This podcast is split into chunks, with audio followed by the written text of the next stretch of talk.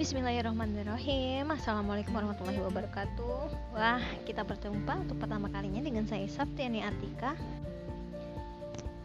Yang merupakan seorang ibu serta guru Dan juga saat ini saya sedang mengikuti kegiatan Guru uh, Literat Digital dari Telkom University bersama Dompet Duafa. Nah, ini untuk pertama kali saya mencoba uh, aplikasi ini. Jadi saya ingin berbagi uh, mengenai tips mengisi air tanpa meluber meski ditinggal main ala siswa kelas 5 MI Hijrah 1 Palembang. Nah, tips ini ini berasal dari kehidupan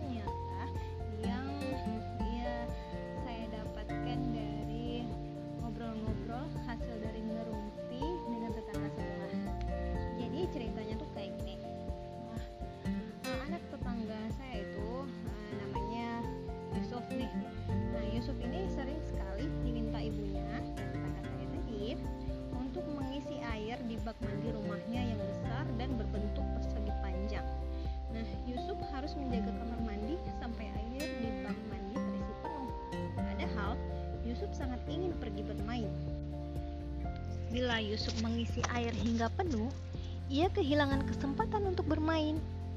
Hmm, bagaimana ya? Caranya supaya Yusuf dapat sekalian bermain saat menunggu air penuh dan dapat pergi tepat waktu untuk pergi bermain atau mengaji begitu. Hmm, jadi uh, kejadian nyata ini sangat sering kita jumpai dan kebetulan sangat pas dengan materi matematika yang sedang kami jalani di sekolah sehingga saya membawa permasalahan dalam kehidupan nyata ini ke kelas. Dan saya tanyakan kepada siswa kelas 5 di M Hijrah 1 Palembang. Uh, kebetulan kami sebelumnya sudah mempelajari tentang materi debit Nah, menurut buku paket Senang Belajar Matematika kelas 5, debit dapat diartikan sebagai perbandingan antara satuan volume dengan satuan waktu. Volume diperoleh dari perkalian antara debit dengan waktu yang diperlukan. Jika dirumuskan menjadi V sama dengan D kali T, di mana V adalah volume, D adalah debit, T adalah waktu. Atau dengan kata lain, debit adalah suatu koefisien yang menyatakan banyaknya air yang mengalir dari suatu sumber persatuan waktu.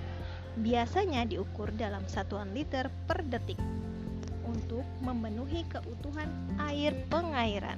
Debit harus lebih cukup untuk disalurkan ke saluran yang telah disiapkan. Nah, dari penjelasan di atas, berarti proses terisinya air ke dalam bak mandi dalam waktu tertentu disebut dengan debit. Nah, dengan mengingat kembali materi mengenai debit dan mengangkat permasalahan yang sebelumnya tadi, uh, saya sebagai guru meminta anak-anak untuk berpikir mengaitkan cerita yang tadi dengan materi debit yang telah dijelaskan. Ternyata ada salah satu anak yang mengangkat tangan. Oh, saya ingin menjawabnya, boleh? Oh, silahkan. Jadi, untuk supaya Yusuf bisa main dan meninggalkan kamar mandi tanpa menunggu airnya sampai penuh, berarti Yusuf harus menghitung pakai rumus debit tadi, Bu. Wah, ternyata anak-anak di kelas 5 M Hijrah 1 Palembang sudah nyambung nih dengan materinya dan dalam masalah yang telah diangkat tadi. Jadi uh, bagaimana kira-kira? Apa sih kaitannya? Apa yang menjadi debitnya itu yang bagian apa? Lalu yang menjadi volumenya apa? Dan waktunya bagaimana? Nah jadi hal selanjutnya yang perlu kita ketahui adalah volume tempat penampungannya. Nah, dari cerita Yusuf tadi telah kita ketahui bahwa bak mandi di kamar mandi rumah Yusuf itu berbentuk persegi panjang kan? Jadi kita ukur dulu panjang, lebar, dan tingginya yang merupakan volume. Ya, betul sekali volume. Agar tugas kita cepat selesai, mari kita berbagi tugas. Ada yang mengukur panjang, ada yang mengukur lebar, dan ada yang mengukur tinggi dari bak mandi Yusuf tadi. Uh, itu kan kamar mandi Yusuf. Bagaimana kita tahu? Oh iya ya, berarti kita harus meminta tolong nih sama Yusuf. Kita tanya dulu nih berarti. Hmm, bagaimana ya untuk nanyanya? Nah, di sinilah kita uh, memprediksi saja panjangnya berapa, lebarnya berapa, tingginya berapa. Lalu didapatlah volume persegi panjang. Volume persegi panjang tersebut ialah volume dari bak mandi di kamar mandinya Yusuf. Misalkan saja nih, panjang dari bak mandinya 180 cm. Lebarnya 100 cm. Tingginya 90 cm. Masih ingat tidak volume persegi panjang? Ya, Bu. Apa? Panjang kali lebar kali tinggi. Oh, betul sekali. Jadi, kalau semuanya dikalikan, hasilnya berapa volumenya? 1620 liter. Ya, benar sekali. 1620 liter. Jadi volume bak mandi di kamar mandi rumah Yusuf adalah 1620 liter. Nah, kalau sudah tahu volumenya, apalagi nih yang harus kita ketahui? Kita mau tahu Yusuf ini harus menunggunya e, berapa lama. Jadi yang ditanyakan pasti adalah waktu.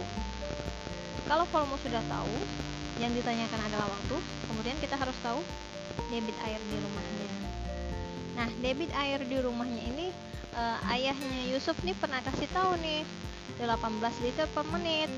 Itu debitnya. Jadi berapa sih waktu yang diperlukan oleh Yusuf?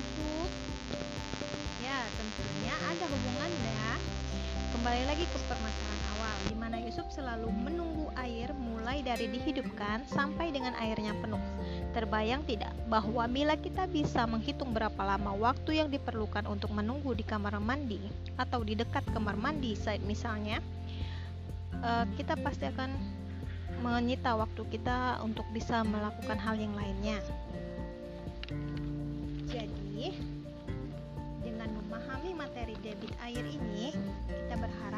Yusuf dan juga kita semua bisa meninggalkan perhatiannya pada bak mandi dan kembali lagi ke tempat di saat air penuh dengan sempurna dan mematikannya segera tanpa kata terlambat.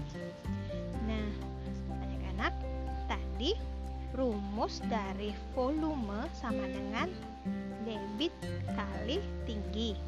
Eh, debit kali waktu, maaf ya. Nah, kalau kita yang ditanyakan adalah waktu, maka rumusnya menjadi volume dibagi debit. Telah kita ketahui volumenya tadi 1620 liter. Dibagi debit, debitnya 18 liter per menit. Sehingga 1620 dibagi 18 sama dengan ya 90. Jadi, setelah kita hitung terlihat bahwa waktu yang dibutuhkan Yusuf untuk mengisi air dengan penuh sempurna mulai dari air kosong adalah 90 menit atau satu setengah jam. Ya atau satu jam 30 menit.